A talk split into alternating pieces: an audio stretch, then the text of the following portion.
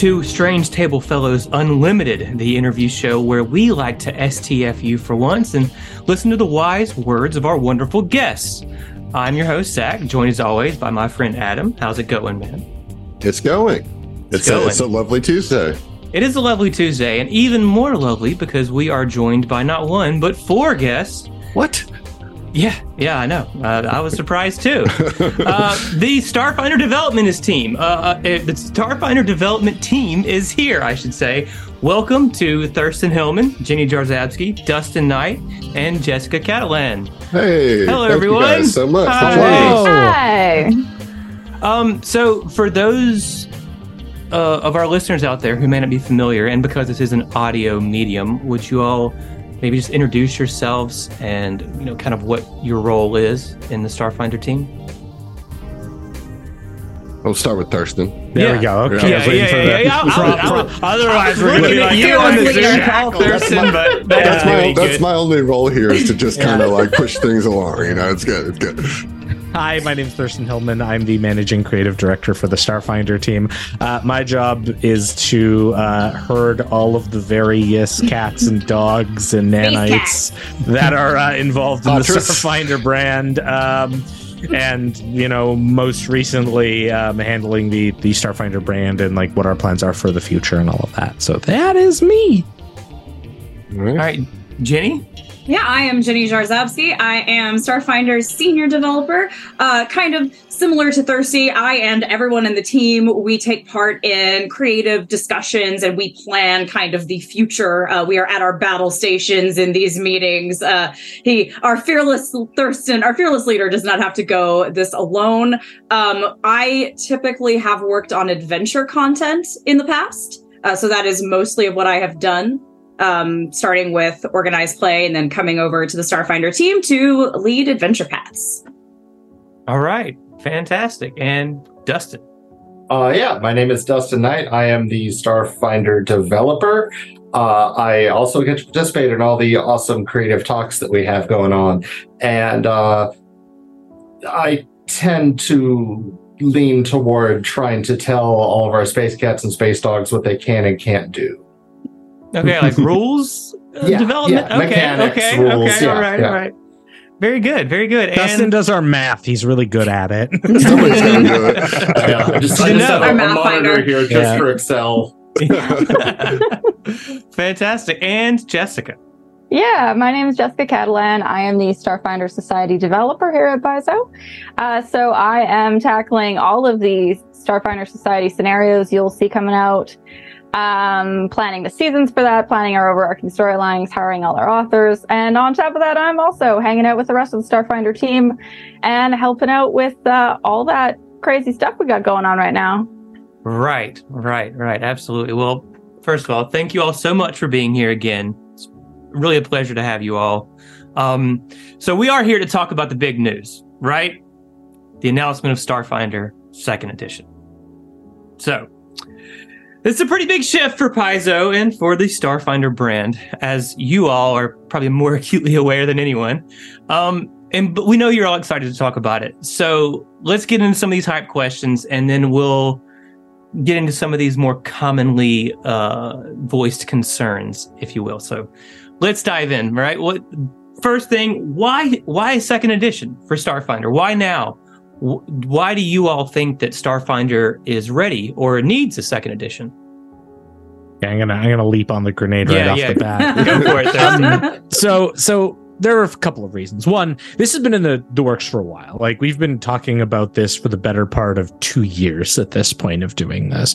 Um, you know, we've had internal discussions, and even even before that, but like it's kind of come up, uh, you know, more and more in the last two years. Um, you know, certainly as a as a game reaches the end of what we consider like a life, a proper lifespan and proper life cycle. Um, you know, we want to reinvigorate things. We want to look at how we can update and change things. Um, and realistically, we've just there's a lot of new tech and new assumptions in role playing games going forward. Um, you look at a lot. It's really funny. I just had a I, I, had a game recently where I was taking some people I've been playing PF2 through uh, through some Starfinder First Edition, and there were just assumptions that people had because that's kind of what's more and more in like gaming zeitgeist and you know culture. So you know that's been really one of the the main drives is sort of modernizing a lot of the tech. And I, have spoken about this before. Um, Starfinder kind of stumbled on its own success through Pathfinder in a way because you know hey, we did this, we released Starfinder after Pathfinder first edition, and everyone was like, wow, there's all this cool new tech in Starfinder. I really like what they're doing with Starfinder. And then sure, Pathfinder second edition came out and it's like, wow, there's all this cool tech in Pathfinder second edition. I wonder when we'll get it in Starfinder. And so we've we've been tripping over ourselves in terms of just like people who want some of the new tech, some people who like some of the new systems we've developed. Um, and thus you know maybe put a game on hold. With some of the the recent developments on the pathfinder side of things uh, especially as i you know mentioned certain events that maybe happened last january to which all of my team recoils in horror at the memories of that. Um, uh, oh there, gee yeah. Oh. some, some, something something happened involving like coastal spellcasters. And I'll jump on that was, grenade for yeah, you. Yeah. Um, there, there was a whole thing that that occurred, and like you know that made us uh, at Paizo reevaluate where we were at with some of our projects. It made us, you know, switch to now doing the Orc license, which we've been moving, you know, Pathfinder second edition towards. Um, and so certainly Starfinder has to follow. You know, as a company, we we just can't take the risk anymore right. being on some of these older licenses, and that requires updating.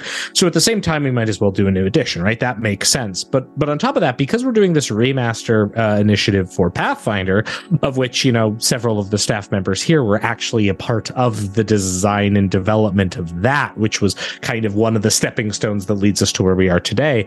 Um, it was really important that we, you know, get the both systems on parity at about the same time so that we don't have this gap but this big gap like we're talking four or five years between systems. Because by the time we get a game out and get it established well guess what? The next edition's already coming out. And then we're, we're again we're in this vicious cycle. Uh, and so this this just made a lot of sense as far as the timing. Um and you know I, I think you know my my team can probably elaborate on that if they have some stuff as well. But like that that was sort of the the key impetus for us yeah, I, I, can elaborate on that. I'm cursed. Um, during my job interview, which was in November, mm-hmm. um, I, I was asked, you know, what book would you be most excited to work on? And I'm like, okay, I gotta be honest, like a Starfinder 2e core rulebook would be amazing, but I don't expect to be able to work on that for a long time. But that's my honest answer. And then, like, yeah. Cut forward a few months, and oh boy. right, yeah. right. So, did um, I mean, certainly you said that Starfinder uh, 2e has been in development for the, the better part of two years. That's it's it's been on say? the table. It's been on okay. the table. Let's like like develop de- development and like you know being on the table and being planned and discussed for two very different things. Right. Sure, like, sure. But I mean, there's been talk of of using the three action system converting to Starfinder. I mean, that was like from the as time soon as 2E came, 2E out, yeah. came out, everyone yeah. was like, exactly, need, yeah. yeah. So, but would you say that the the debacle with these coastal uh, spellcasters accelerated that that development pace? Absolutely um uh, yeah absolutely. Uh, but honestly i think it's a positive because you know uh, what thirsty was explaining about how we we really have been talking about this and wanting to do this for a while but didn't have the resources. It's like all right yep we got to press the accelerate button. We can you know dedicate resources to this. We're at a great point because dustin and myself had been working on remaster with the rules and lore team which was great experience and got us really under the hood of like the the pf2 rules. Um but I will also say that I just really think it's positive because a lot of times in Starfinder, if you notice, we still have creatures and lore from Pathfinder. I mean, it's it's the same multiverse as Pathfinder. It's just in space and in the right. future. So we we have to you know we have to set aside space in space in all of our books to have Pathfinder creatures that we just kind of you know we change them a little bit, we modernize them, we make them fit with the Starfinder rules. But now we don't really have to do that going forward because you can just give those those creatures a gun now. So like that's kind of what we're creating is just this ability for the home GM, but also for our adventure authors and our devs and designers to be able to do like kind of a plug and play thing where we don't have to reinvent the wheel for both settings, for both systems. We can truly just have, you know, two different settings, two different games, but like one rules chassis that, you know, unites both of them. And it's just, Mhm. it's selfishly, it's so much easier on us, but I really think it's going to be great for the players and GMs too. Do you think that that like uh it frees up space to develop other aspects of the game, right? Like you you, don't you don't have to put pages about a, a blue dragon because that you already have that, right? So then you can use those pages for other other things. Is that the kind of hope that comes from you guys as designers and and you know curators of the of the system? I see Jessica nodding vociferously. So definitely going to be a benefit, especially when it comes to adventures, whether you're literally someone writing for us as Paizo, right? Or just a person from a home game. Like, how many times in an adventure do we all of a sudden have to go, oh, look, we're going to the first world. I wish I had some insert pretty much any fay ever. Right. Mhm. But, you know, okay, so now my authors or me at the table have to spend our word count recreating something we've already created, right? Mhm. Like instead, we can just pull them in in a sentence or two, or just pull them in from another book, or free off of the archives of the this, right? And spend that time on something else that's more unique to the game and putting more stuff into the game rather than having to retread something. So Mhm. even if just like a basic sense at your table, that's that's a big benefit. Okay. So before we get into nuts and bolts, what uh each of you, what are you most excited about for Starfinder 2? do Let's me start- last this time. Okay, all right. Well, Jessica, let's take it back to you then. Um, so I'm really excited to push our setting forward. Like to take a look at all the planets and the systems and the factions in our setting and wonder where they all in are in the future, right? To consider all of the adventures we've already put out, all of our adventure paths, our modules, our society scenarios, all those little dangling plot hooks that we never have a chance to go pick up on and just embrace all those events and bring them into our game's foundations while kind of simultaneously launching us into something new, you know, to see how it's changed the galaxy and the people in it. This is really a chance for us to pick what stories we want to tell going into this edition, what events we want to build to, you know, what new dangers are there in Starfinder, what political powers are making their mark now, right?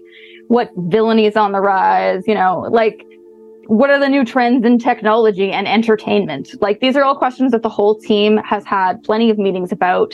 And it has been incredibly rewarding to get to dig into that. Like we have fun meetings and getting to spend just as much time considering the setting and the stories and the story implications of Starfinder Mhm. just as much as we do the mechanics that we're bringing in has just been really delightful. It's been a lot of fun. Yeah, I think the setting and the world building that happens in Starfinder is like probably the you know to me the most appealing aspect of it, right? Because there's just so much that you can do with it. And um, I know me personally, I obviously want more fleshed out packed worlds themselves. You know, Don't worry. You'll be, Okay, you'll be very want that happy. too. You'll be Yeah, very you'll be happy very going happy. forward. good, good, good, good. Okay, all right. Well, excellent. Uh, what about you, Dustin? What are you most excited about for E? 2E? Uh, well, uh, today my answer. What? I'm sorry. Spreadsheets. Oh, spreadsheets. Yeah, yeah. Oh man, the math, man. If only I could get Paizo to uh, talk into uh, introducing D three and a halves, then No. Oh, God. okay. Oh, Uh, God. We've had these talks. No. Nightmare.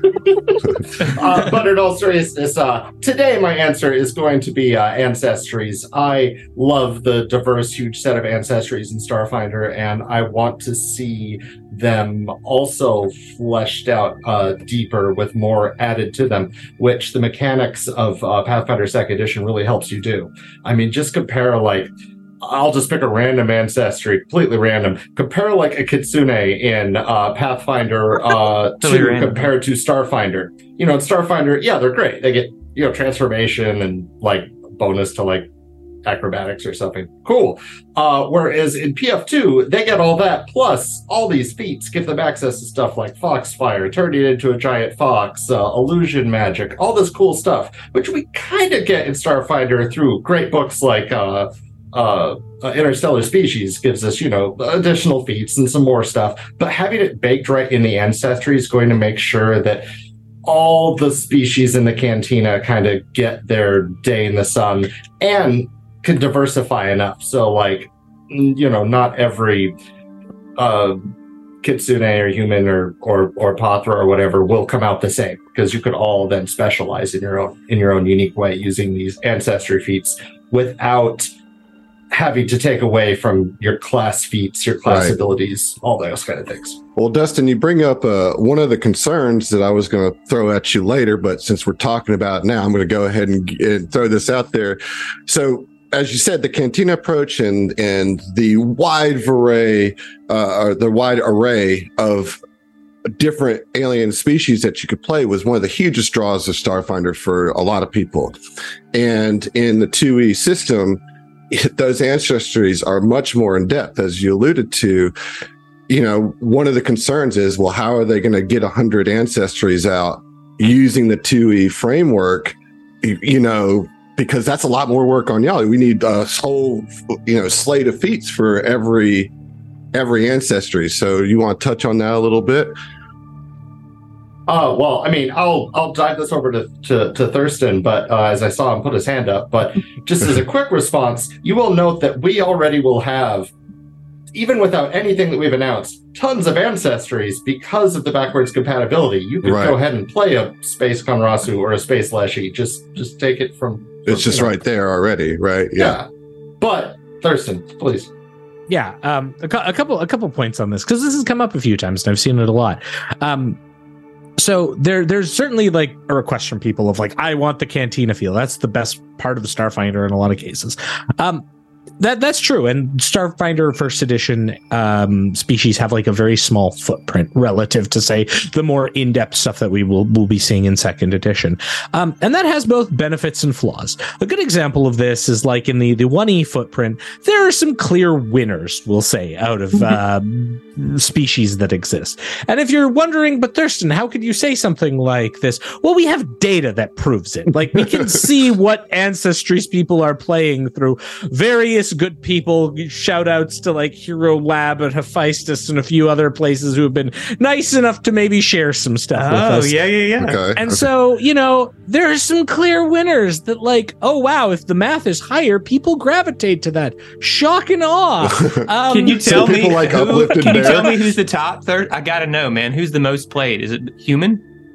I mean, okay, like there, there's some there's some like mathematical digging that goes into this, right? Because Okay. like obviously like core core books are like super high, but then once you get out of like the spe- uh, the species that are in the core books, there's some of them that are like, huh, this one has like very high on the curve, and I don't think it's because of their their specific like you know gotcha mechanic. I think a lot of people like playing robots. I think a lot of people have read SROs and gone, wow, SROs are really good for a lot of reasons. yeah, yeah. Um, they're, they're, they're a lot safer in, in the world of Starfinder than a lot of exactly. you know, And so I think, you know, there's one of the things Starfinder First Edition really did is that it set this wide berth of stuff. It threw all of the Legos out on the table.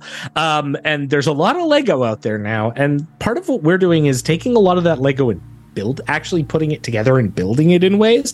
So when we talk about ancestries, we want to make sure that like when you're playing an ancestry, you're not just going in with basically a bunch of stat modifiers and not having any attachment beyond that. Right. Um, and that that applies to like narrative, like you know, talking about culture and history and all of those things. But it also applies to mechanics too, and providing very fun and unique mechanics. Some of the stuff we're doing with ancestries um, is stuff we couldn't really bake in like here i'll give i'll give a spoiler on something we're, we're doing out. i know Watch i know out. here it comes here it comes you know winged shirren is a thing we can do now Oh, right okay. Oh. like there's some there's some interesting and fun stuff that this system lets us do. And so for those people who are like worried how are you going to get the cantina feel? Well yeah the, the cantina is going to be there and we're going to be doing ancestries in almost every product we do is our intent really. Like let's let's Mhm. not kid ourselves.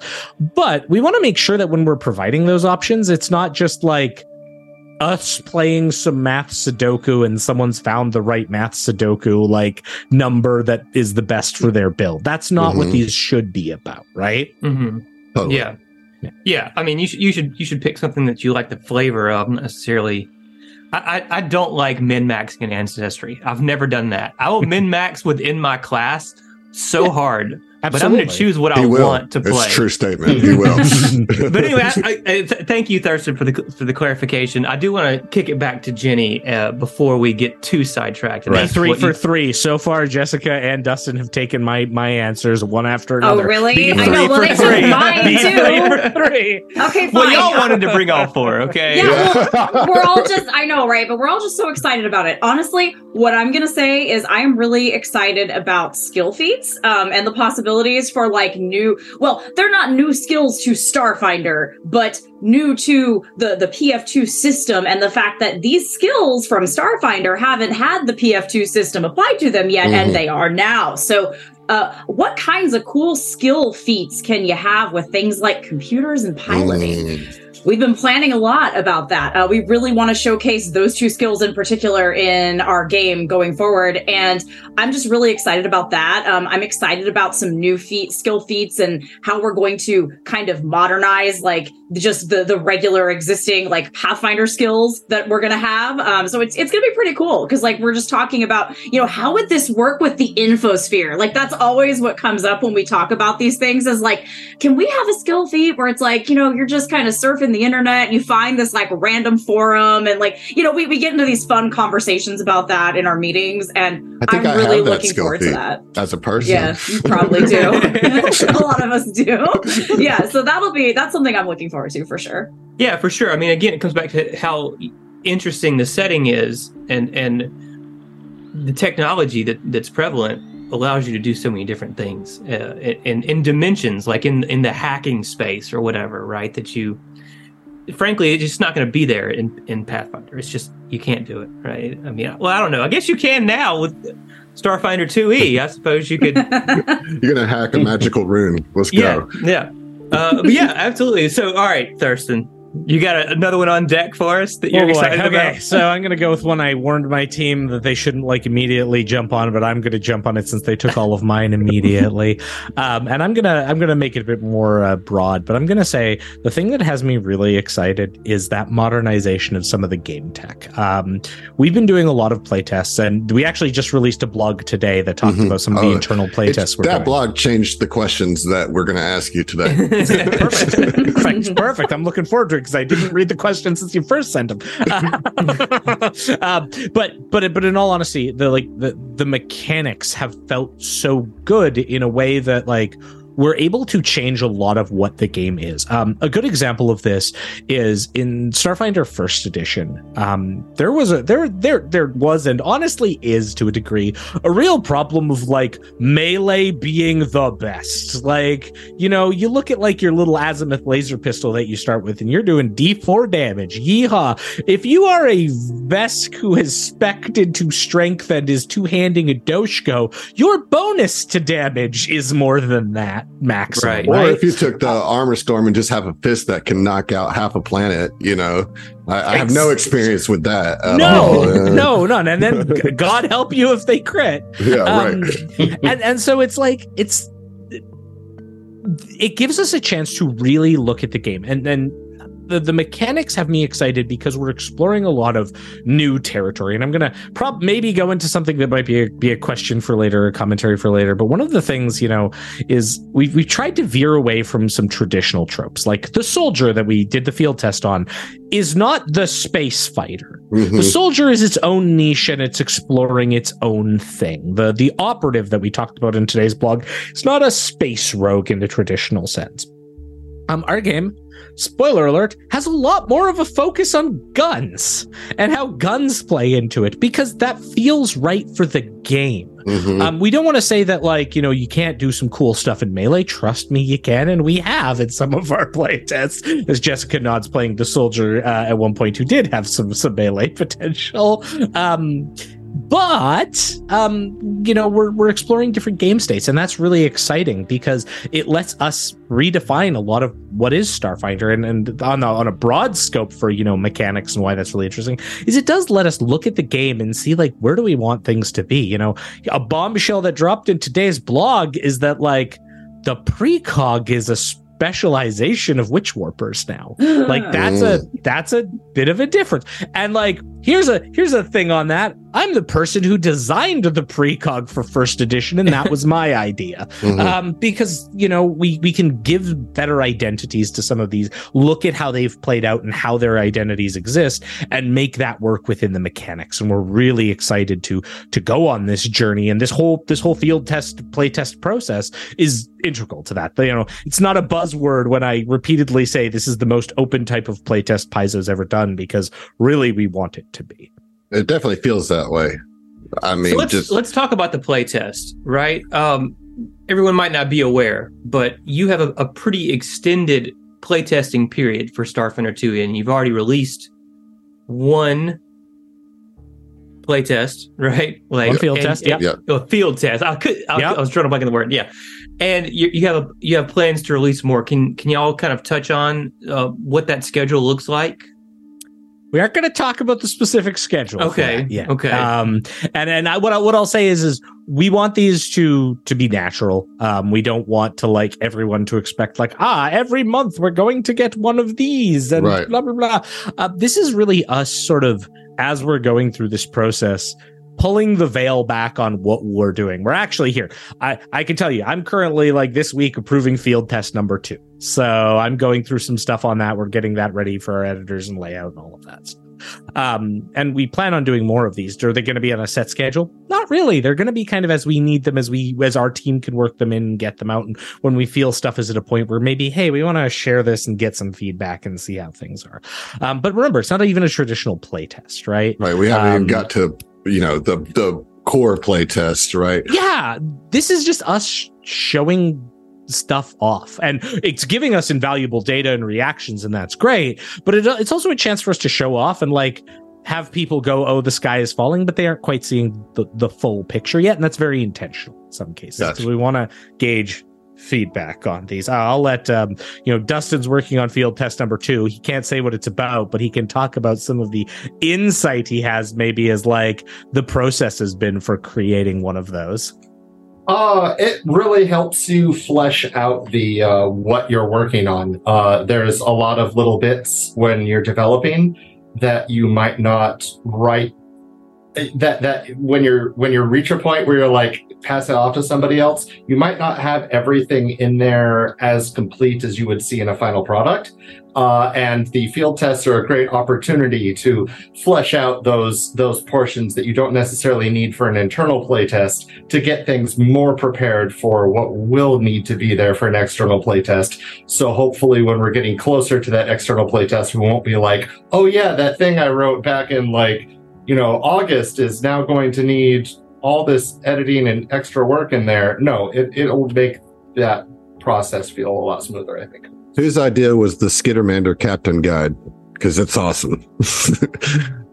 that existed before. Uh, Captain Concierge shows up in Galactic Mad or no Tech Revolution. okay. Um, in the in the the sort of uh, narrative sections of that book as kind of a malicious Mister Clippy who uh, appears and like infests your stuff. But um, this we, one seems this seems a little bit more fourth wall breaking though. It's like This hey, is. you know, like hey, Yeah. I'm I'm in the room with the developers and this is what they're talking He about, is. you know. And I really I really like that presentation. You know, He's always with us. He is always Mr. Clayton. Um, you know, I'll, I'll I'll pass it off uh, to, to Jenny to talk a bit more about it, but I'll, I'll say that like, you know, we think it's really important to talk to people about what we're doing and to give you know insight on why we're taking decisions we are. We don't want to be like an ivory tower of here you go enjoy this and don't complain, right? Like we want to say like, hey, this is the approach we're taking. This is the direction we're kind of leaning. Um, even with that first field test, there are changes that have already come. Some of them we even knew when the field test was printed, and it was really cool for us to see stuff and be like,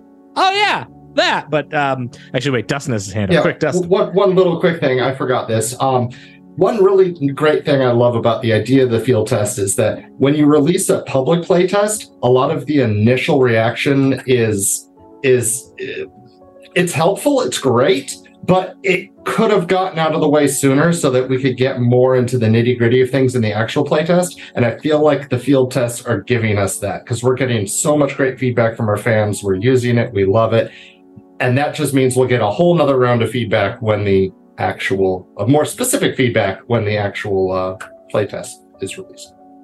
Yeah, and I, I, feel like people are always just like, "What were the devs thinking? Like, what were they thinking?" It's like, well, we'll tell you what we were thinking. You can see little it. Scamander. Yeah, yeah, Yeah. Cute, Captain Concierge just got you covered, and it's just like you know, we know people are are going like everyone's going to have different reactions, and as Dustin said, let's get the the big reactions that maybe aren't as helpful for us, like actually fine tuning and making design decisions going forward. Let's get that out of the way. Like, let everybody have their moment, and you know, on either sides of hype and despair, and then we move on and can do something you know uh, that that is going to be more useful. But it, yeah, but it really is just like reading the room. Like, I want to know what people think. We all, all of us on this team, come from an organized play background where we were players, GMs, like a lot of us volunteers. Um, Three you of us wrote for the directed the for the program, at one program. time. right yeah three of us actually are alumnus uh, alumni of that program like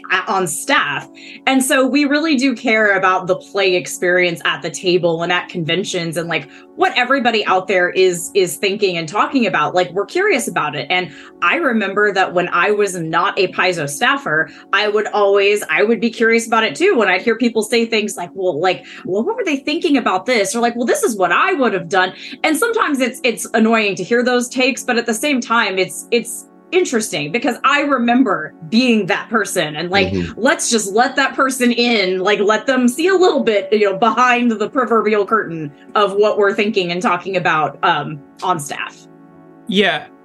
And there there are so few companies that are willing to share their process and then kind of have a dialogue with with you know their fans, their players uh ongoing about that. And, and I I certainly appreciate that. I think that's fantastic. Transparency can make something that seemed like a controversial decision make so much more sense when you know when you actually have an explanation like what were the devs thinking right like well this is what we were thinking you know you can disagree with it but at least we have a rationale right Mhm, and sometimes you you get some way out of left field stuff from certain other companies who again will remain nameless and you have no idea where this came from right so i i can say i certainly appreciate that and i, and I imagine that most of the players for starfinder appreciate that as Most of them. There's a couple who are still really angry. Sure, at us. man, but you But can't you win ask them all, Mike, man. What win can you do? What can you do? You know, what can Yeah. you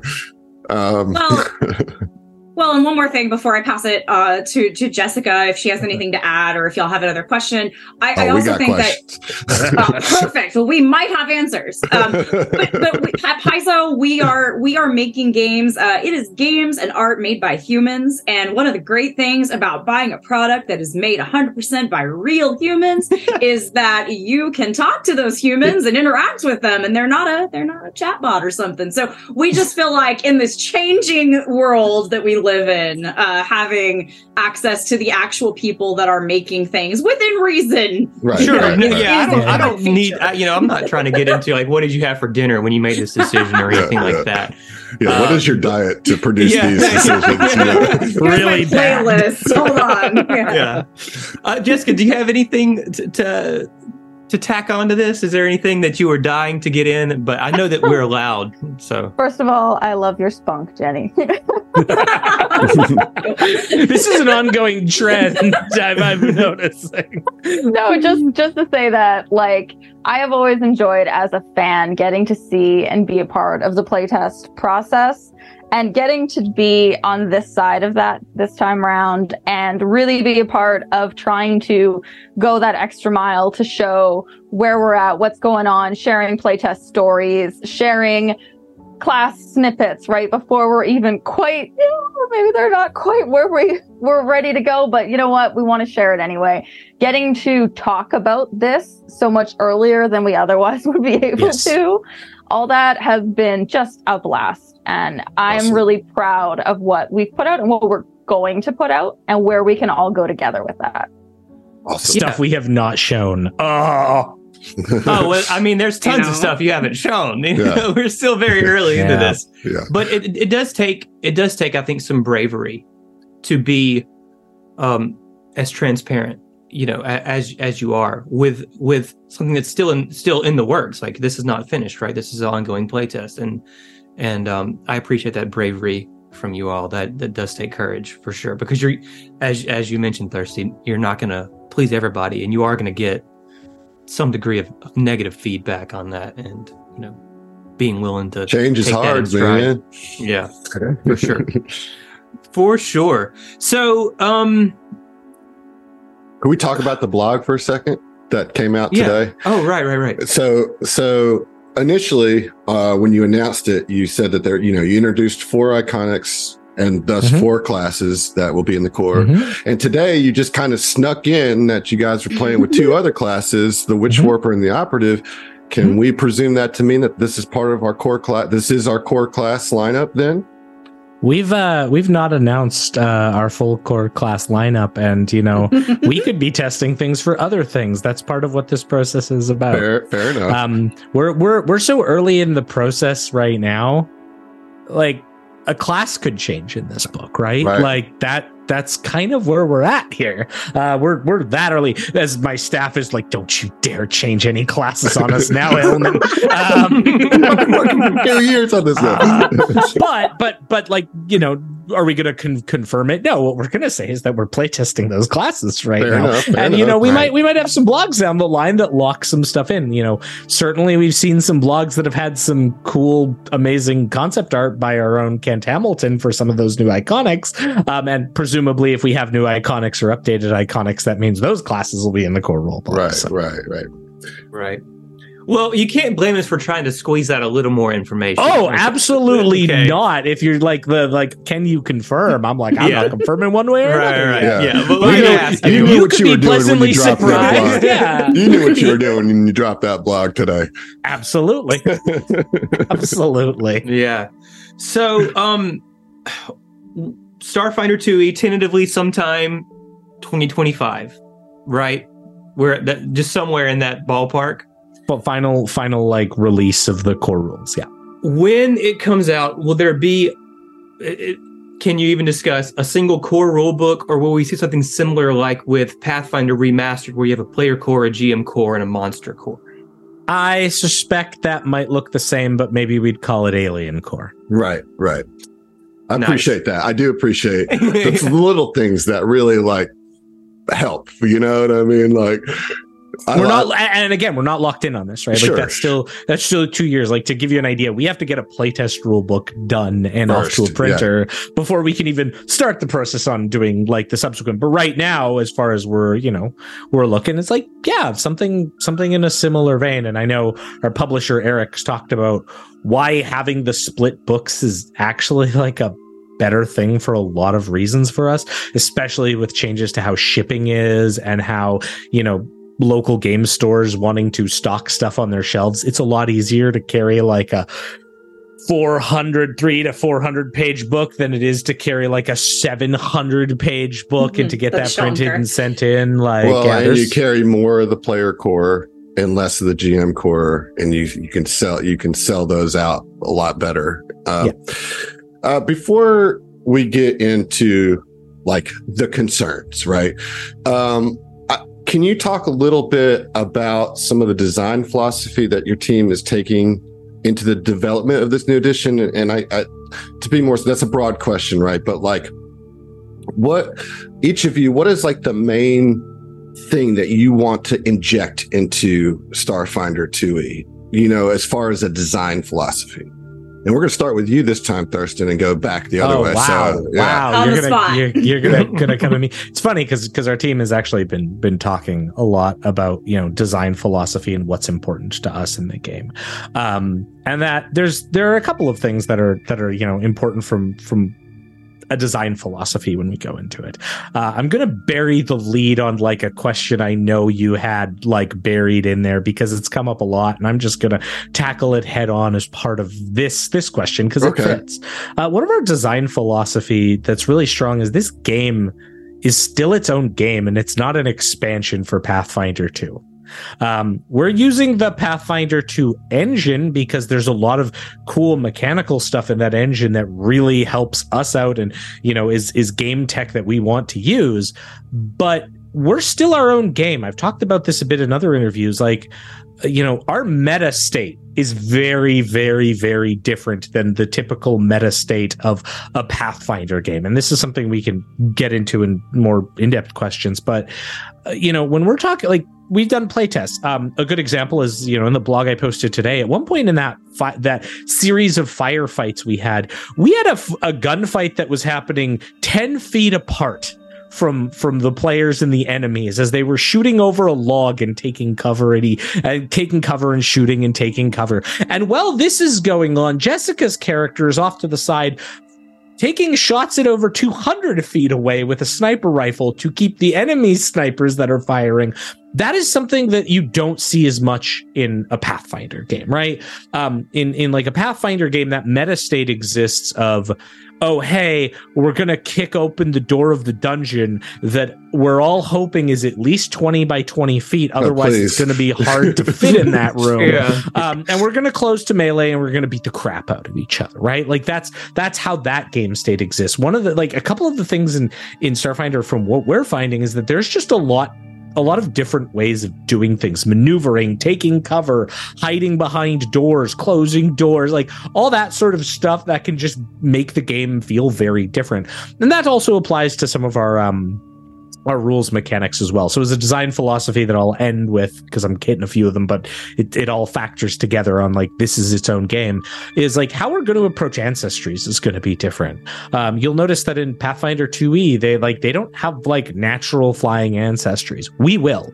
You will pick an ancestry and you will be able to perfectly fly with that ancestry because in our game the expectation is is almost every character has this thing this magical spell called gun that they can cast and when they cast gun they can hit something that flies Mhm. and that allows us to design the game in a in a different way but keep that engine the same Gotcha. there that's my answer Bam. That's good. You, you, you did you did kind of jump ahead, but I appreciate the answer. That was very good. Jenny, Uh, so yeah, first thing, um, uh, plus one to everything Thirsty said, obviously.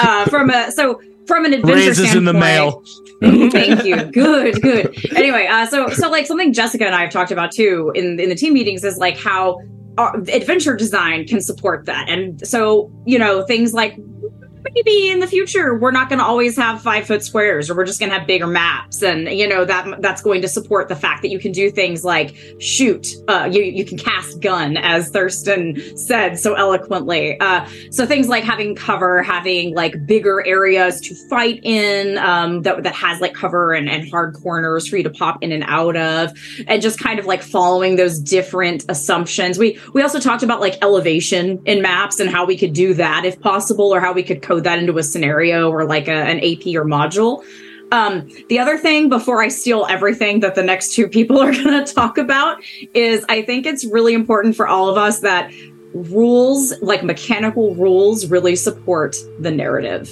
And that we, instead of just, you know, adding, you know, making your modifiers bigger all the time and only that, that you will have like bespoke and cool cinematic actions that your character gets to do, whether they're getting them through an ancestry feat, like being a winged Shirren and being able to fly around, you know, later on, like Thirsty spoiled, uh, or, or others that might fly in our core book that I won't spoil anyway.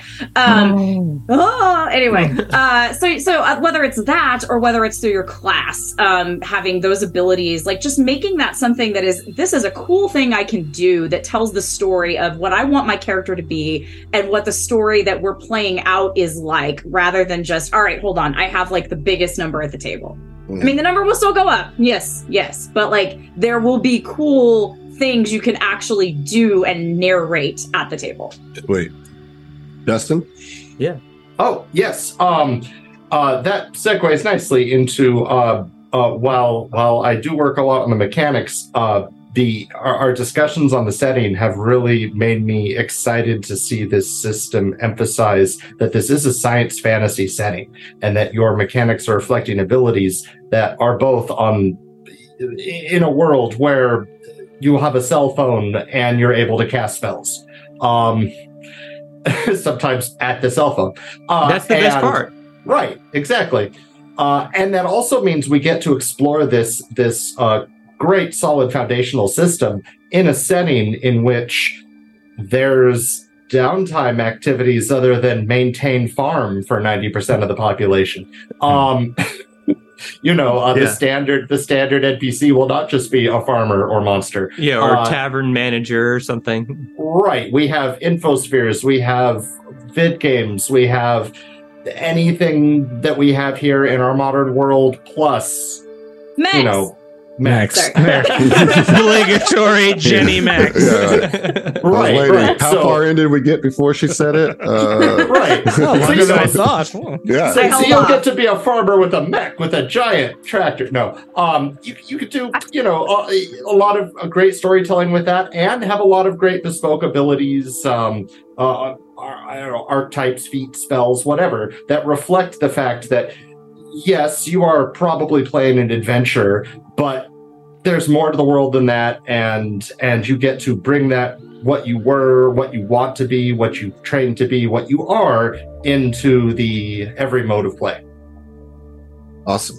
And Jessica, Very good, Jessica. what you got? Yeah, so we're all fans of Starfinder, mega fans, if you will.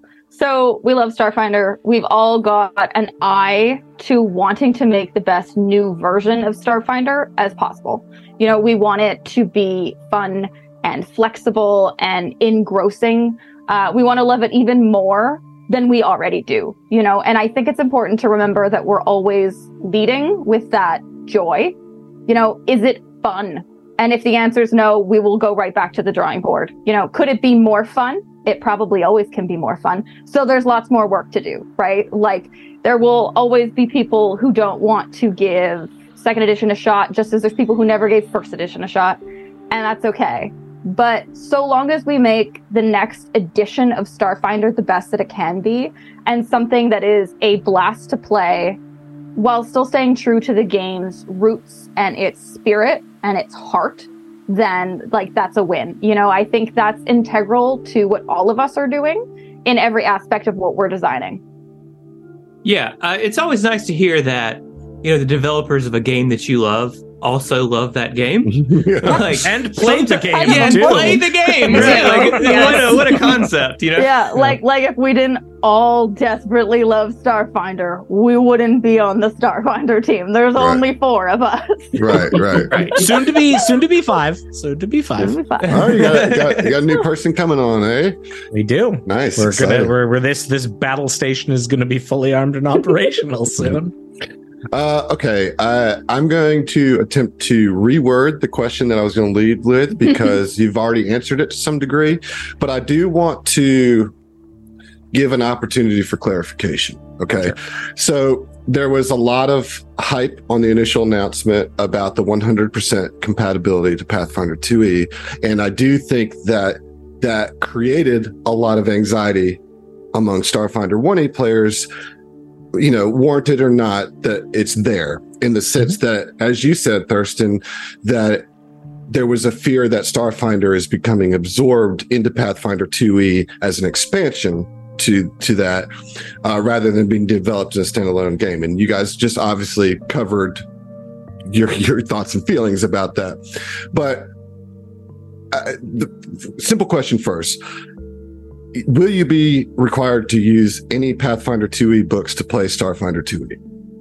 For the final rule books, no. For the playtest, in order to save our customers money, we think we shouldn't, you know, reprint a whole bunch of rules that will already exist. So the playtest we're building in mind with you'll own player core and you'll have game mastery core. And if you don't have those, guess what? That's all available online for free anyway. So you don't have to buy them, right? right. Um, but for the final game itself, um, as we were talking about earlier, that's going to have a player core. That's going to have a game mastery core, most likely. Mm. Um, those will be the books you need to play the game.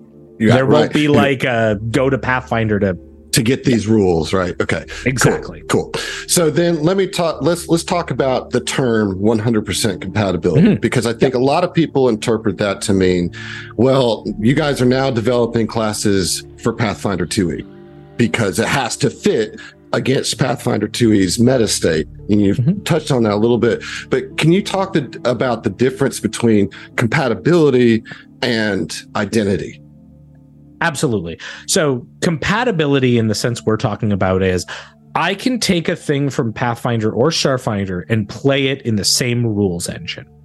Now, there is a difference between compatibility and balance within a meta state. And again, I've talked about this a bunch is that meta state situation. Mm. You know, if you take the Starfinder guns and bring them into Pathfinder, that's going to create a bit of a problem. Because you know those guns don't require you to reload after every shot. There there are certain situations where it's like huh this is kind of a like like uh, a, bit, a, bit, a bit tricky to, to balance. And we we trust you know if you're bringing this stuff into your Pathfinder game as GM, you're going to understand what that meta state is, and vice versa. If you're bringing like a fighter who wants to go all in with Doshkos into you know a Starfinder game, note that the games aren't being developed with that in mind. Mm. We're like when we're developing SF2, we're developing it with those classes and like that equipment and all of that ecosystem in mind. Now, we're also keeping Pathfinder side of the house in mind, but that's a secondary concern to us. That's a like, we need to make sure that there isn't going to be like completely out to lunch. But like, if you, if you run like, you know, a Starfinder character in a Pathfinder game and you're like, wow, this guy who has a Gatling gun feels really good in a setting where everyone's like a low level goblin who has four hit points and explodes when they're hit.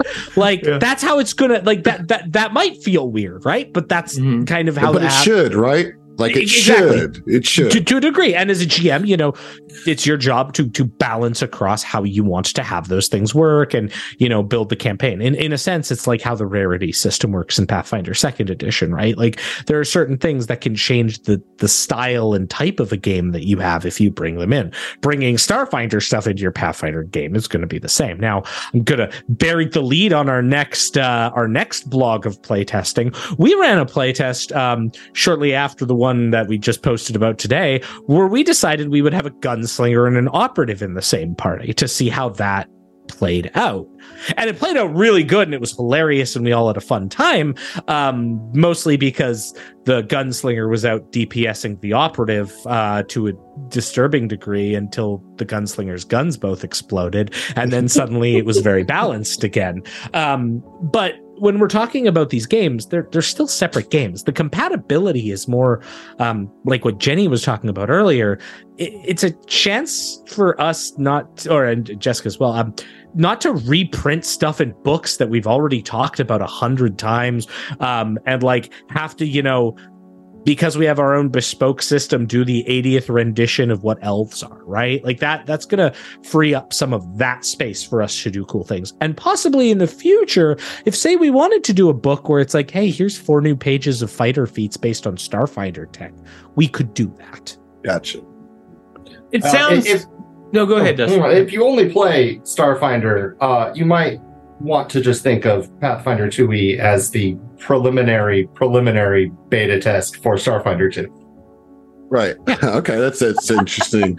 it it sounds to me Training. that it, it's it's it's less about being able to take a gunslinger and throw him into Starfinder or take an operative and throw him into Pathfinder than it is to just if you understand how to play Pathfinder 2, you can jump into a Starfinder 2 game without the the kind of steep learning curve that comes with an entirely new system. Mhm. Absolutely. You're just gonna have to learn how to play new classes and play with a couple new skills, basically. So it's all it's just gonna be new material, but you will that that player would have a base knowledge set that would help them easily grok that in in a way Right. that would be fun rather than stressful.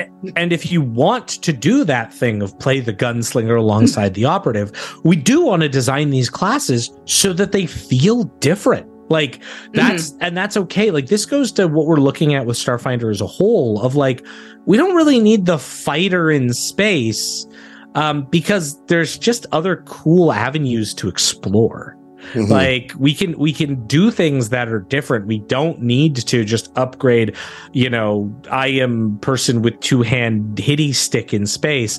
We can do some different approaches to that and have it be uniquely starfinder but also play well against those other classes that already exist. Yeah, a- as you guys have released more and more information and and you know done interviews and the blog posts and and particularly with the field the first field test, it it it feels less like it's 100% compatible with Pathfinder and more like it's embracing a 2E core engine that Yeah. that so like it's not about being compatible with Pathfinder as much as it is about being compatible with Paizo's core system. You know what I mean? Like, is, would that be a, a a fair way to frame that? we, we just don't have like a name for that generic core system I so we just kind of gave it had to to you. say Paizo core system. Ah! You can have that. you know? So so uh, you using a starship in Starfinder 2e it, it's going to feel appropriately powerful as compared to say a naval ship in Pathfinder 2e because those are on two completely different power levels Yeah. right. So We're not okay. We're not okay. If your if your question is is like, can the steamship fight the that, spaceship? that is in fact my question okay, yeah. let, let's no. Like as as Jessica No. again like shakes head like no, that is not what's going to happen. That ship's now. gonna have a really bad day. okay good gonna it should right Yeah. it should. now, now, maybe if that ship is upgraded with space engines and has a Besmaran pirate crew on it, that could be really thematic well, that's starship on a, a combat. That's different, different, level, right? yeah right. Now, if we're talking about naval rules, now, say in the theoretical future, our friends on the Pathfinder side of the wall decide they want to come up with an in depth naval battle system, right? Well, maybe then we can meet together and be like, hey, what can we do to make these systems work to, and speak together so that, you know, one thing I'll, I'll say for for first edition is someone who has played a lot of first edition Pathfinder, a lot of first edition Starfinder. Um, subsystems that are like radically different than the core of your game can take players out immediately. And so anything we can do to make sure that like any of these important subsystems like starship combat, like a mass combat system, anything we can do to make them feel like they're part of the same engine and doing the same thing will keep the players more engaged and more interested in it and like rather than all right so mech combat quick let's all play battle tech like that that's that Mhm. takes people out of things in a very dramatic way and we saw that a lot with starship combat and starfinder first edition and so when we're approaching these things we want to make sure that we're you know doing the doing the the appropriate power level but we want to make sure that they make sense in the engine and aren't just like hey here's a completely different game that we just like bodged into this system right Mhm. Yeah.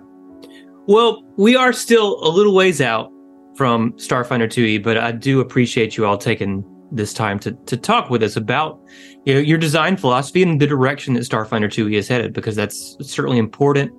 Um, and and uh, we're really grateful for that. But we still got you know, we got a, a- a couple more years left in Starfinder 1e. We still got some gas Sure in the do. tank, right? So let's talk about some of the things that are coming to I guess now it's Starfinder 1e, you know. Um so we've got Starfinder Enhanced coming coming soon, right? Uh we're allegedly going to get a, a, a ton of new options for for players. So there's no Um, allegedly about it it's like yeah, I don't want to 190 presume. pages. I don't want to presume. I haven't read it. 190 pages of Well, wait we wait all- wait here Can y'all talk a little Oh, bit wait, about a some of these things that Look, are look, that are coming copy. out in Look at Starfinder this- Enhanced? Look at this pretty book I have here. Yeah, what do you, You want can to just know? you can just email me that PDF real quick, Thurston, Yeah. and then we'll talk about it. Uh, pick, pick pick a page number between like 100 and 192. Go. 48. 48? I love this. I get to do this now. They they get, let me bring this home. Okay, uh, what do we want to know about mechanic uh, level 10 or 14 uh, uh, uh, mechanic tricks? Oh, 48. So page 48 has level, Level 10, 10 and level 14 mechanic tricks. We know that. Add that to your rubric, everybody. yeah, book is spoiled. But what what are you um what are you excited about players getting their hands on uh with Starfinder Enhanced? I'm going to let Dustin and Jessica Yeah, handle this one. Either who, who wants to go first? I'll go first. Okay. Um, so Starfinder Enhanced is very much a love letter to Starfinder. Like it is us taking a look at the entirety of Starfinder and just really saying, what does this game need going forward? What do we want it to have? What improvements can we make for better within the framework of the Starfinder system, right? Like by now we've all been playing a really long time, right? No, not too long. but like Four or five years for sure, though. since it came out, right? Yeah. I was right there. I've been playing, right? Like we all have experiences where, you know, we've learned from the game, just like with any game on launch, right? There's always uh, a learning curve and those things you spot.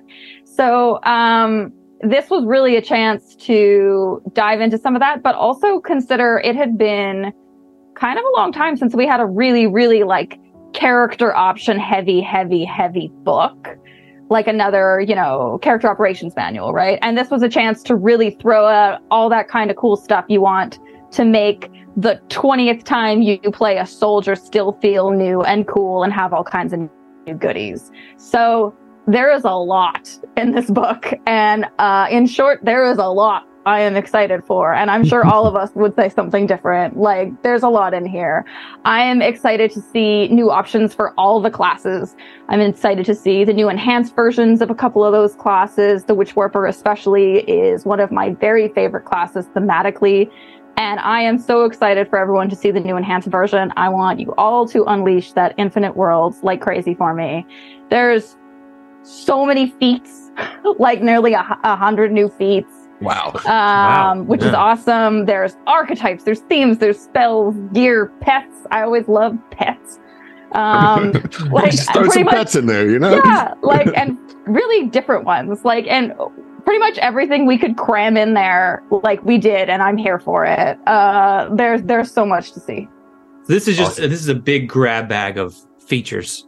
Yes, yes, all aimed Okay. at players, and obviously that means it's just as useful for GMs. Certainly. What about you, Dustin? Uh, well, that was um a lot of the content in our book. Oh yeah. Uh, Yeah. there, Jessica. Uh, uh, no, I, I, the, I, I love all the new, uh, the new enhanced classes are great. All the new options are are, are fantastic. Uh, there's some uh, excellent feats that that really get stuff that while I was building characters, I was like before I, you know, was hired by Paizo and able to read this, I always thought to myself, oh, I wish there was a little something for this. Oh, oh, there it is. Enhanced has kind of uh, filled out all the missing niches that I could think of. Uh, it's it's fantastic like that. And if I had to give a theme to enhanced, other than the enhanced classes, it would probably be resolve points. There's so many cool ways to use resolve points in this book. Um, it every class, every character is going to find new uses for resolve points in this book, and uh, that's always really fun. That's something that I, I have harped on, I feel like constantly, um, is how Resolve is this resource that some classes and certain, you know, subclasses, right? Certain specs of classes get to utilize very early on. And then some classes don't see any Never use for use, yeah. Resolve. Yep. Uh, You know, I, I I play a Star Shaman Mystic in our in our primary game, and I think level fifteen is the first time that I actually got Used the something resolve to- for something Yeah, other than a short I rest. eventually took an, an, an alternate class feature and got the um, enhanced healing touch or enhanced. Yeah, is it healing touch? I don't. The one that lets me just spam, you know, on hands basically, and um, that was really nice. And n- now I feel as a character that I've got lots of great tools to use with Resolve, but it took so long to get there. Well, You know, don't, the- don't don't remember the biohacker who yeah. had absolutely no way to do anything with resolve and then we had the audacity in com to suggest you take extra resolve as a fee for the biohacker which was like part of the reason that this whole topic came up internally because we're like no we need more things for everyone to play with Yeah, the, the you know from a GM perspective, when I'm looking at all my players sitting around the table at level at level 18 with like 17 resolve points, I'm like, well, okay, so they're invincible. You know what I mean? Like, especially the ones that aren't spending it. You know what I mean? And not that I'm out to like kill them, but that that that that just like kind of subconscious knowledge that well i can go down because i've got plenty of resolve and i'm not going to spend that resolve on anything right kind right. of and take ri- some of the risk teeth versus out of it. reward, there Yeah. needs to there needs to be a decision making process. Right? That's what makes it hmm. interesting. So and there's two pages of yeah. oh boy you're gonna spend Yeah. these points Long story short, I we're want to excited crit on about a the resolve 19 thank you Yeah, very yeah, much yeah. yeah. Yeah, absolutely. Jenny, is there anything that hasn't been covered that that you're looking forward to putting in players' hands? I think they they covered it pretty They, well. they covered it pretty Um, extensively. I'm I'm excited. I'm I'm also very excited about the Witch Warper because as a as a story that Thurston and will often tell, I was in the the original group that may have been responsible for breaking the Witch Warper in the play test. And uh, it's it's such a cool concept. It's such a great class, but it definitely could use some tuning, and it gets it. So Nice. it is it is going to be like honestly, this is this is for all of you folks who are not going to do, who are not coming over to SF2 no matter what we do. Um, and it's for people who just want to keep playing SF1 even and like have both games, or just you're looking for something to do for the next two years before we start like really putting out content. So Did this uh did the development of this book influence any of your designs into the 2E or vice versa? We get this question a bunch, especially related to like, is this a stealth playtest? And you'll notice I have repeatedly said that, like on shows that no, this is not like some stealth playtest for second edition because it wasn't. It, this Right. was never designed for us to be testing out like, oh, let's see how this thing might work. Like people got that with narrative starship combat. No, this book was always intended as a book that is a love letter and an improvement to Starfinder First Edition. This is not us like testing the waters or doing a bunch of like Pathfinder Unchained style stuff. No, this is just more tools for your toolbox. Awesome. yeah, you're, it sounds like you're you're just shoring up the system of Starfinder 1E. You want to have the best possible version of the system locked in, right? Absolutely. Before you before you actually come out with a whole new edition, right? Let's clean this one up, polish it, Yeah. send it out to the world. Yeah. Okay, uh, so let's let's talk about some of the APs that are coming up. Right, we do have two two new APs in Starfinder 1E coming up. The Anthology of Scoured Stars. Uh, is there anything that y'all want to touch on that? I mean, I feel like most people know what Scoured Stars is, but for anybody who doesn't, what is Scoured Stars?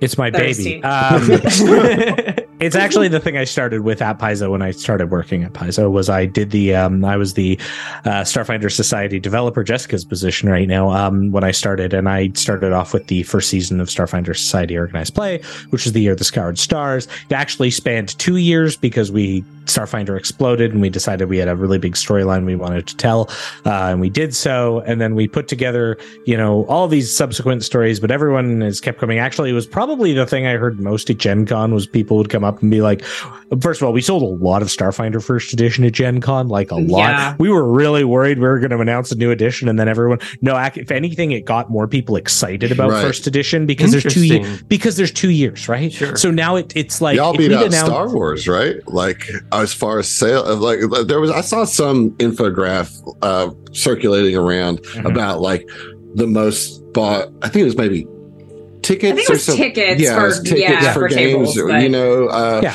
but that says a lot about what people are interested in, and you know, I thought I just thought that was really cool to see like Starfinder so high up on the list there.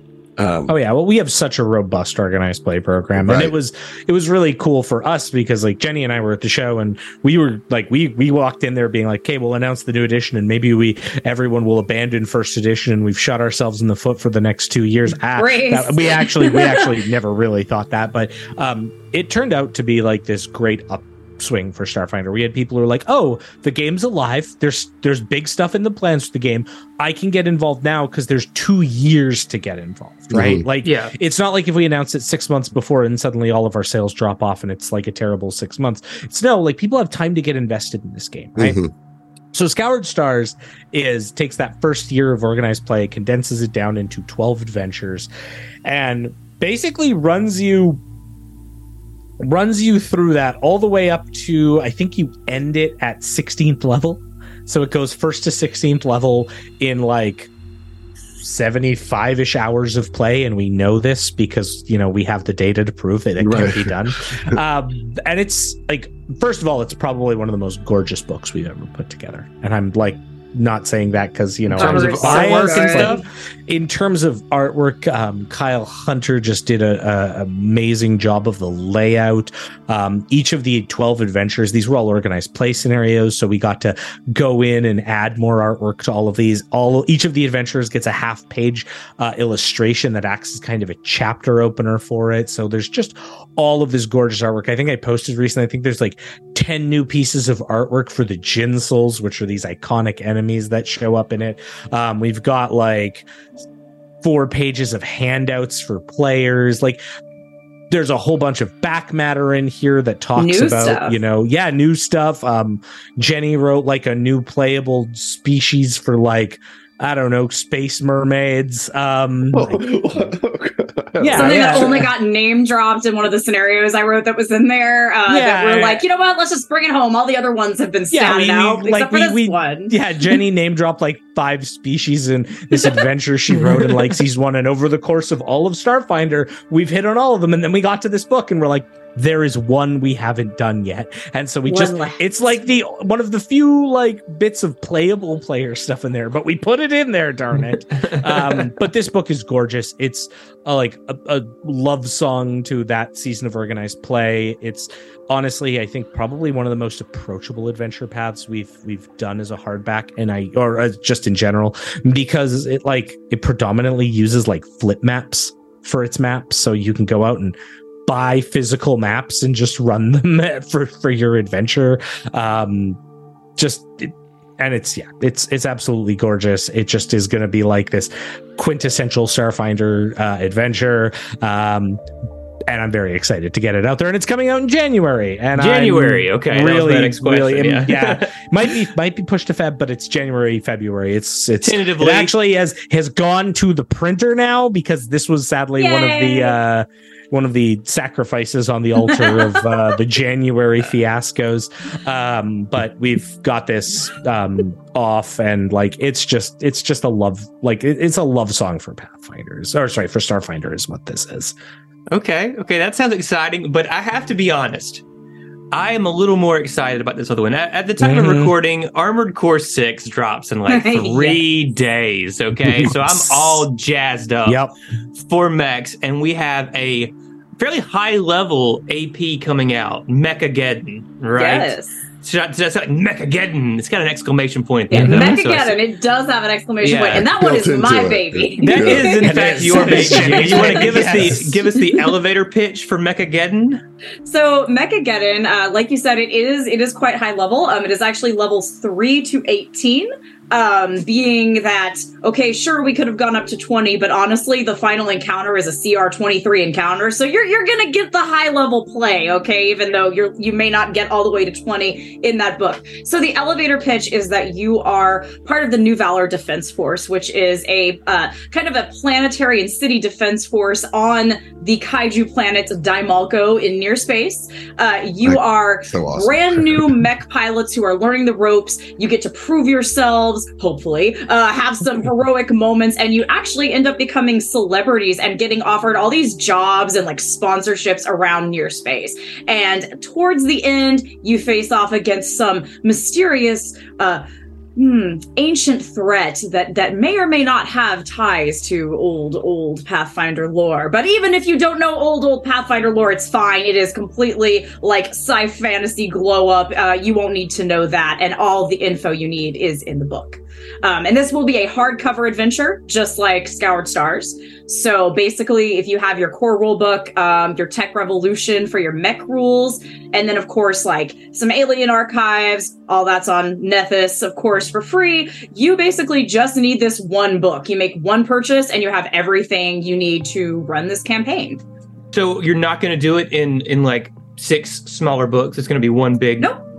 Both One of big book? both Same us- with Scoured But Stars. I knew too, Scoured yeah. Stars was, yeah. Yeah, uh, Oh, we're really okay. we're trying this out. Um, we think it's it's so far so far has been pretty cool for us. Like honestly, from a development standpoint, I feel like having the the bird's eye view of the whole thing at once has been really good for make just kind of fine tuning what the wonderful authors did. Oh, they did such a fantastic job with with the outline it gave them, and just but just really being able to like polish that and not miss anything. Like just make it the best it can be.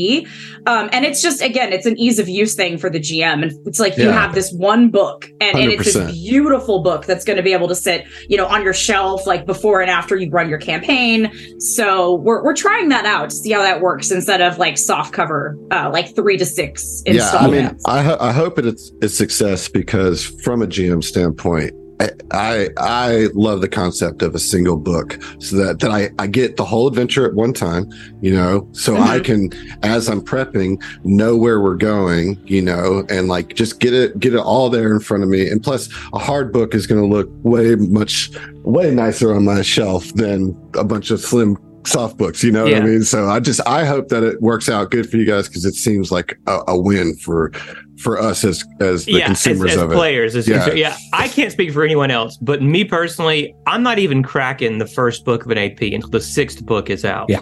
Yeah. A lot of people like Yeah. that. Absolutely. And one thing that's huge for this change for us, and it's possibly something we'll keep going forward, is um, hardback books and like big, big shelf items are way more appealing to local game stores. And I like, I kind of Mhm. go back to this and like go to the, the, the sales tactics, but like with APs, it's kind of problematic because, you know, it, you know, if you've ever been to a bookstore and you you want to get into a manga and you're like, oh man, they have 18 issues and they're missing issues one and 2 Mhm, Well, butts. mhm. Uh, whereas this, like, this sits on a shelf nicely, like at home or at a store, um, and it let gives us some really fun, creative freedom in how we maybe format these things. Like, we're we're talking future products, and there's some really cool experimental stuff we could do with adventures. Um, Yeah.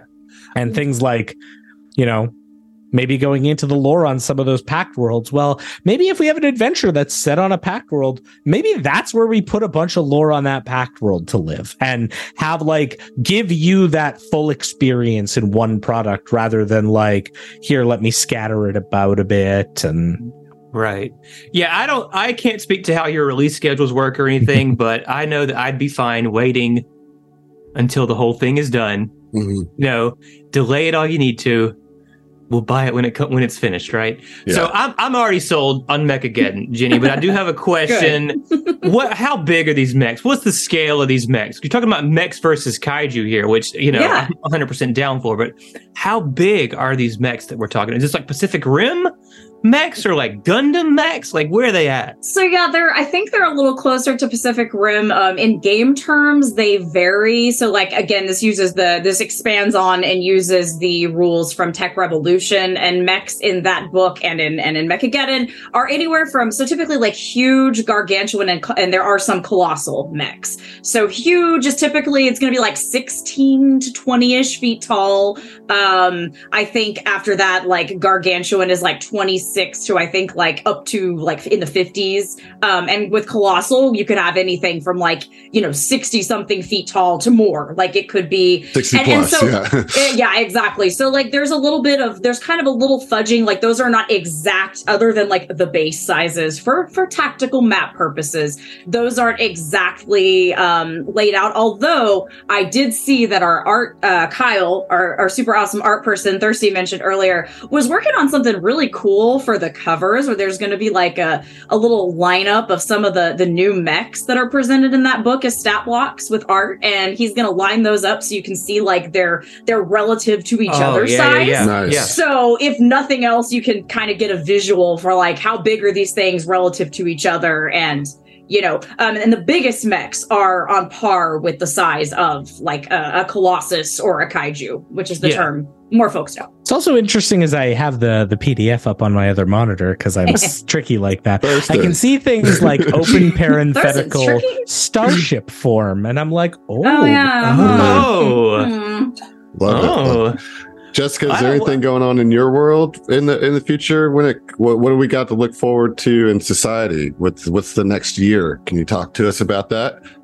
Well, I can't tell you what next year's season is. No, we're currently we're currently on the Year of Fortune's Fall, which is ongoing and is going to it this is a full year and then after that we have one whole more full year of the Starfinder Society. We're going right up to nearly the launch of Starfinder Second Edition. So we're Great. going all the way through the end. We will have support for Starfinder Adventures all the way through. This year, currently, we're uh, in the middle of an ongoing election to elect the next first seeker of the Starfinder Society. That happened at Gen Con, huh? Is it Yes, through a couple different adventure. Yeah, we've got uh, our candidates. You can look them up online. Um, and there is an adventure that came out at Gen Con, and it introduces, it gives you a chance to go on a little mini mission with each of our four possible candidates. Every one of these candidates was somebody's actual player's PC. In, In society? um, in Starfinder so Society, cool. they reached the highest kind of like levels as you can get in organized play. They submitted their characters by buying us uh, with your points you get through the campaign a special boon that like makes them be a candidate. And uh, internally, we got to go through all of those people who submitted, narrow it down, try to figure out what are four great candidates who are totally different from each other, but any of whom could carry us through into the next season of Starfinder Society. And not only that, beyond that, into second edition, because Right. whoever we elect is They're still there. the first thinker Yeah, for they're second there. edition. Yeah. We're putting them in a They'll book. get We're art in the it. core rule book and everything, That- that's right? so, So that's so Yeah. cool. That's So such a cool integration of players into the lore. I just love that so much. that's a really big part of organized play, right? Is we have most adventures have a little thing for your GM to fill at the end on reporting conditions. Did you do X thing? Did you kill or um, you know befriend X person? Did the person get away with this thing? Right? There's always like little things for them to keep, and we keep track of that internally, and that informs where we go next. Like if there's a chance X villain survived, and majority of people who have played it check the box that says they survived. Well, they survived, and that's where I'm running with that next, right? Gotcha. So Do you have right like from break glass in case of X, Y, or Z or anything like that? well, the, gotta be a little open, Yeah. ready to run with whatever might happen, right? Because Sure. that's an important part of it, right? It's a living campaign in that sense. Now, I know technically all of our setting, right, is a living campaign, right? If we have put out adventures and adventure paths, when it comes time to push forward, we'll consider what happened, right? Like that happened. right. But for Starfinder Society, we get that data quick and we're already implementing it by the time, you know, six months down the road, a year down the road, right? Well, we got our book printed in that time. Like, it's, yeah, uh, like Yeah. we're already turning around. Hey, they did this awesome thing. So now where do we go from there? Right. And so it's really nice, especially when it comes to our first seeker election, to get to uh, acknowledge all the awesome characters that we got sent and put out some really different ones. And now not only are these four totally different characters, you know, who are not my creation, who are somebody else's babies, right? Coming out there to give us different places they can lead us going forward, right? They each have different objectives and different goals and different values, but they also are interested in different things.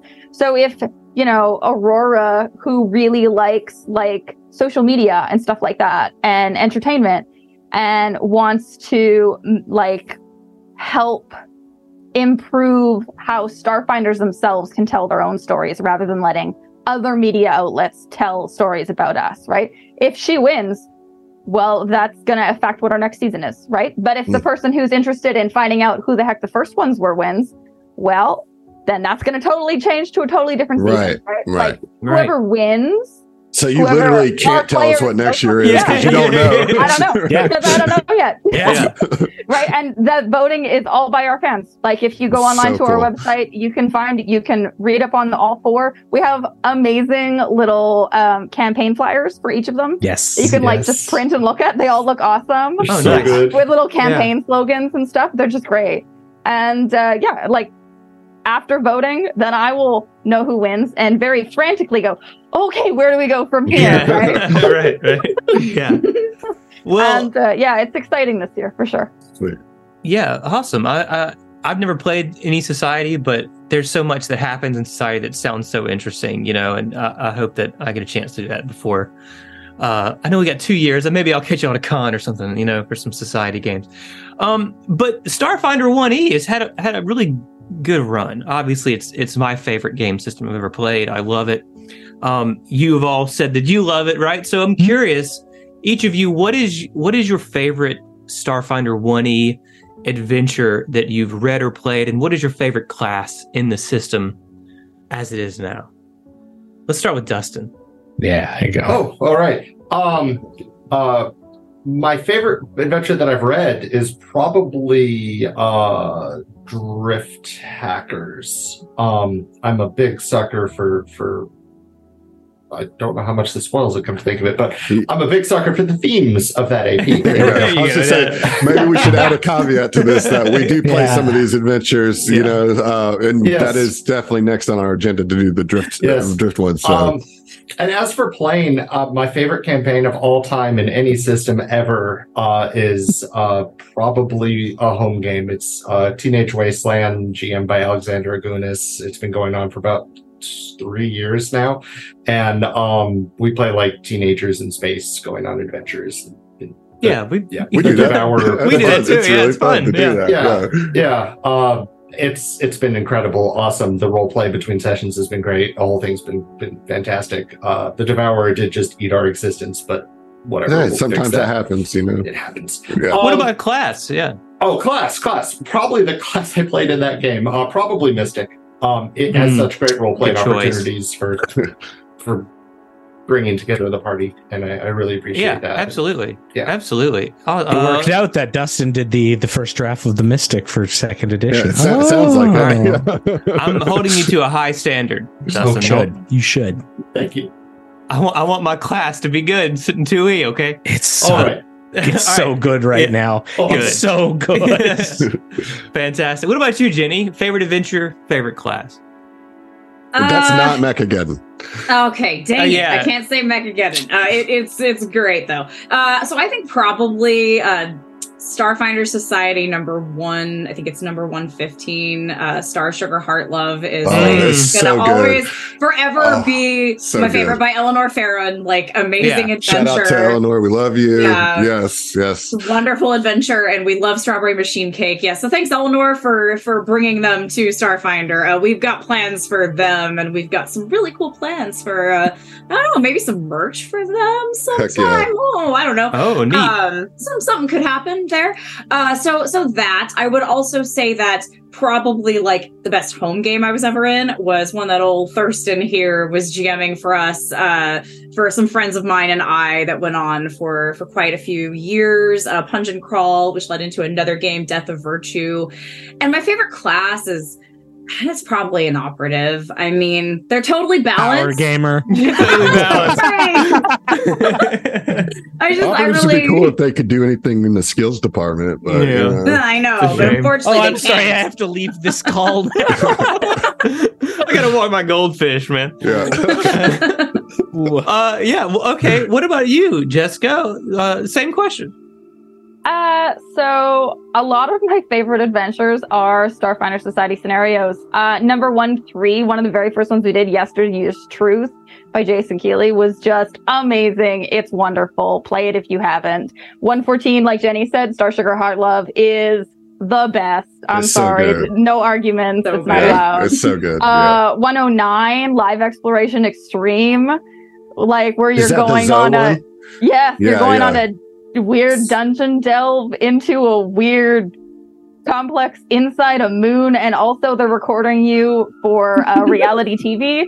Uh, so it, just bonkers and I love it and it's great. Like there's so many just like really fun weird Starfinder Society scenarios because they're short and you can just there's a lot of weird ones and they're great fun. There's also a sequel to Star Sugar Heart Love, uh, Star Sugar Superstar, which is Oh, uh, number this one. five eight, and it's like a um, the Starfinder Society is hosting like a Battle of the Bands American Idol esque competition, and it has celebrity judges, and one of the judges is one of the members of Star uh, Strawberry Machine Cake, and it turns into you're just supposed to like help out and make everything go off according to plan, and it turns into like a madcap, lighthearted, almost Scooby Doo esque mystery where someone has tried to like poison the member of Strawberry Machine Cake, and that is not okay. So you have to figure out who done it and stuff like that. And it's just like goofy, lighthearted. It's just super fun. Nice. Um, yes. Um, and then for longer form adventures, I really enjoyed the Drift Hackers AP. Nice. Um, it does a lot of fun stuff with the drift That's prices. two. It's fun to go to Illuvion. it's just fun. yeah. Um, and for modules, I'm going to be super pompous and say my favorite's one I wrote. I love Redshift Rally. It was like the most fun I had writing pretty much anything in. Uh, Redshift Rally, we we ran time, that so. for uh, one of our you know one of our Twitch shows, and I I gotta tell you, it challenged me in ways as a GM that I've never been challenged before. I actually reached out to you during that because I was I just it was it was such a different approach to a Starfinder adventure, and it turned it, it like you know by the end of it like uh, we just really fell in love with it, you know. But man, did you? Put some work on me. 45 dang NPCs that I had to, that were like- like all right there that they could talk to at any time in any order that they wanted. So like prepping for it was kind of crazy, but like it was such a it was a very cool adventure, and I loved like the tour of the different like locales that you got to do, Yeah, do as it- part of that. Yeah, It's like a hey, you're going on a race across the Pact World. Here's some amazing iconic places. Oh, by the way, this is actually a social sandbox. Have fun. yeah, Interacting with like all the fellow racers, what's going on. Like, little did you know, it's not just about the racing. Right. Like, it was. That's actually the part that drew me to it most is the chance to like do a very different style of adventure with a lot of fun NPCs and characters that can react to you, right? And you're the driving force there. It was like just imagine me behind the scenes with like one of those conspiracy walls, except they're all like just NPCs and the adventure and the little webs and Oh, I can imagine. I probably had to recreate it on Yeah. my little pinboard right here. Yeah. Well, you're welcome. Thank you. Thank you, Jessica. All right. What about what about your favorite class, Jessica? Favorite class? Oh, um, I love how iconic a Solarian is. I love a good Solarian. I also love a Mystic. I like playing spellcasters. I love picking the Mhm. connections. Just Mystics are great fun. But probably, if I had to just pick one, I'm going Solarian. Solarian. I'm with you there too. You can't be the Yeah. lightsaber. What about you, Thirsty? Yeah. Ooh, wow. Um, well, since Jessica, like, I don't know, took a bulldozer through like most of the options I was gonna pick for modules, I'll um, and all of those are great, and all of those are high. I'm gonna go adventure wise. I'm gonna go with a scenario I developed. I didn't write. Jesse Benner wrote this one. Um, it's one of my favorite for a very particular reason. It's number 118, the Black Moon Survey. And the reason I really like that one is that it has a map. It has an infamous map on it that is a half page map that has a one square equals 30 feet. And it was the first time we ever put like a real sniper battle into Starfinder First Edition. And let me tell you, if you were that player who was like playing a sniper, you got to live the dream. And if you weren't that player, you got to live a living hell. You got to feel like the sniper operative in every other game of Starfinder. yeah, because you're like, I move one square. I, I, I double move. They can still shoot. turn. Oh God! Yeah. Oh, and like the comments, mwah, I, I I hold that in high regard. Um, because like it, it kind of actually comes back to like some of the approaches we're taking with second edition, right? Like we want to establish that this game is a bit different and showcase like how it can be different in some of those things like like ranged combat being, you know, pretty important in our game. Um but on top of that, I guess if I had to, to pick some other options, um, long form campaign, I'm gonna also be a bit self aggrandizing and say that the two campaigns, Punch and Crawl and uh, Death of Virtue, which I ran with Jess and friends, uh, is like kind of my my hallmark of Starfinder and what I ran for it. Um, if you got Ports of Call, there's a lovely poster map in the back of it, and that poster map has a section of space that's like one of like I don't know, like four sections of space that gets like a little cutout called Casmerg's Absurdity that's been mentioned offhandedly once, and that that like from the start of Starfinder was kind of this little playground I started building there, and now since no one stopped me and I'm managing creative director, well I can do whatever I want and I can put it into our maps and do cool stuff with it. Um, so that was super fun and, and exciting, and I've really enjoyed that. Um, as far as classes go, um, uh, I'm gonna say I'm really enjoying the second edition soldier right now, but I know you're you're actually going for first edition. I and am. I am. As much as I love the the precog that I wrote, um, yeah. I think I guess. Yeah, well, I, I'm not gonna. I'm not gonna pick that one. I love it. I love it. But I'm actually gonna go in Camp Solarian um, because I think Solarian is such an iconic class, um, and it's Awesome. ironic because I so just awesome. I just finished the pass on the Solarian for 2e for one of our upcoming playtests, and I'm very excited to see how that pans out. Cool. Oh, I I think we all are. Hmm. Yeah, It's- for sure. It's got a lot of the themes people love, and maybe not some of the cruft people didn't love, and that's the hope. So. Yeah, right, right, right. Naturally, yes, absolutely. Well, we have taken up enough of your time already, and, and thank you again for for joining us. Real quick, can y'all, uh, if you want to shout out your socials or anything, like where, where people can find you, if if uh, if they were so inclined, Or or where that. people can't find you if that's yeah, what you're yeah, if that's yeah. what you're Give, give them somebody else's Twitter handle or something so they can go bother them.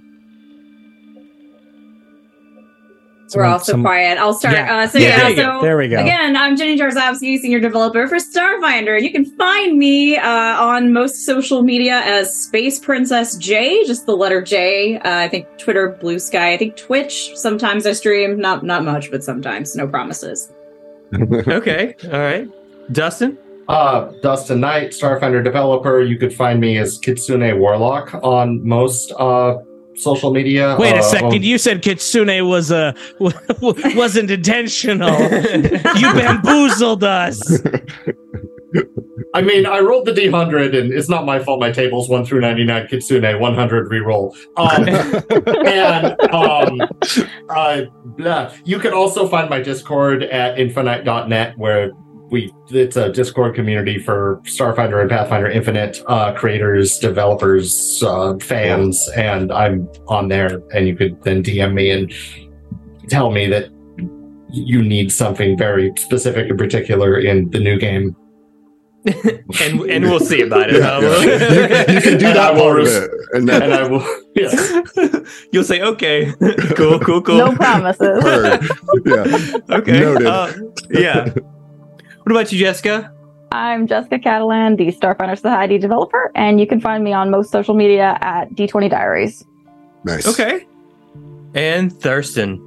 Hi, I'm Thurston Hillman, the managing creative director for Starfinder, who makes too many jokes and probably talks too much. Uh, but you can listen to me more and find me on all the things at On Call GM. Otherwise, you can also find me over at the uh, Narrative Declaration um, channel. We do a Pathfinder 2e uh, live play and a variety of other shows. Um, that's at like Narrative Declar because we couldn't get the E. Thanks, X, Twitter, whatever your name is, for having too many character counts on it. Um, but yeah, you can find me there. I do some GMing. Otherwise, you can harangle me on the social medias. And I just want to say um, thank you to you folks for inviting us on and having us here. Again, we're trying to make this the most open conversation we've had, both about, you know, 2E and the remaining 1E products that we have that you can see we're all pretty excited about Mhm. still. Um, this is just like, you know, this is a community at the end of the day, and we want to be a part of it and, you know, converse with our fans and get news out there. And, you know, we're always down for being on shows and talking. We're so Yeah, thankful to have all of you here giving us your time this evening. And Yeah. I, I really appreciate you digging into to the whole scope of what 2E is going to be and what it means to you and to us. Yeah, absolutely. Again, thank you all for coming. Uh, it was it was great getting to chat with you, and uh, yeah, uh, nothing else to do but tell you till next time. Yep. Yep. We'll see. We'll see you. So yeah, I gotta run watch Ahsoka now. oh, that's today. Isn't? That's tonight. Yeah, yeah, yeah.